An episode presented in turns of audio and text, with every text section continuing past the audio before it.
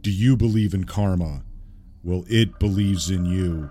In fact, tonight, in this special Scenes from the Attic short, you'll witness what happens when karma comes to visit.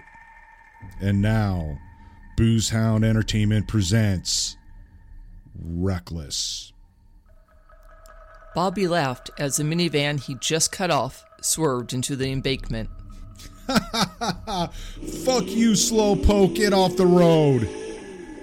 He pushed the pedal down and watched the needle on the speedometer rise 60, 70, and finally 80 miles per hour. Woo-hoo! His favorite song came on the radio.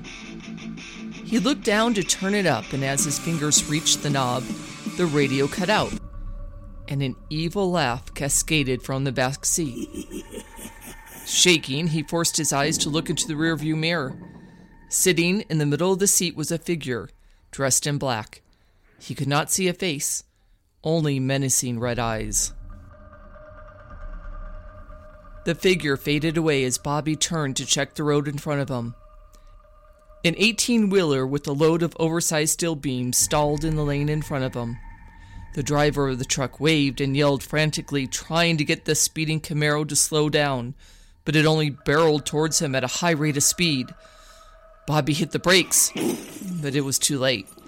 He could only watch as the steel beam penetrated the windshield, decapitating him.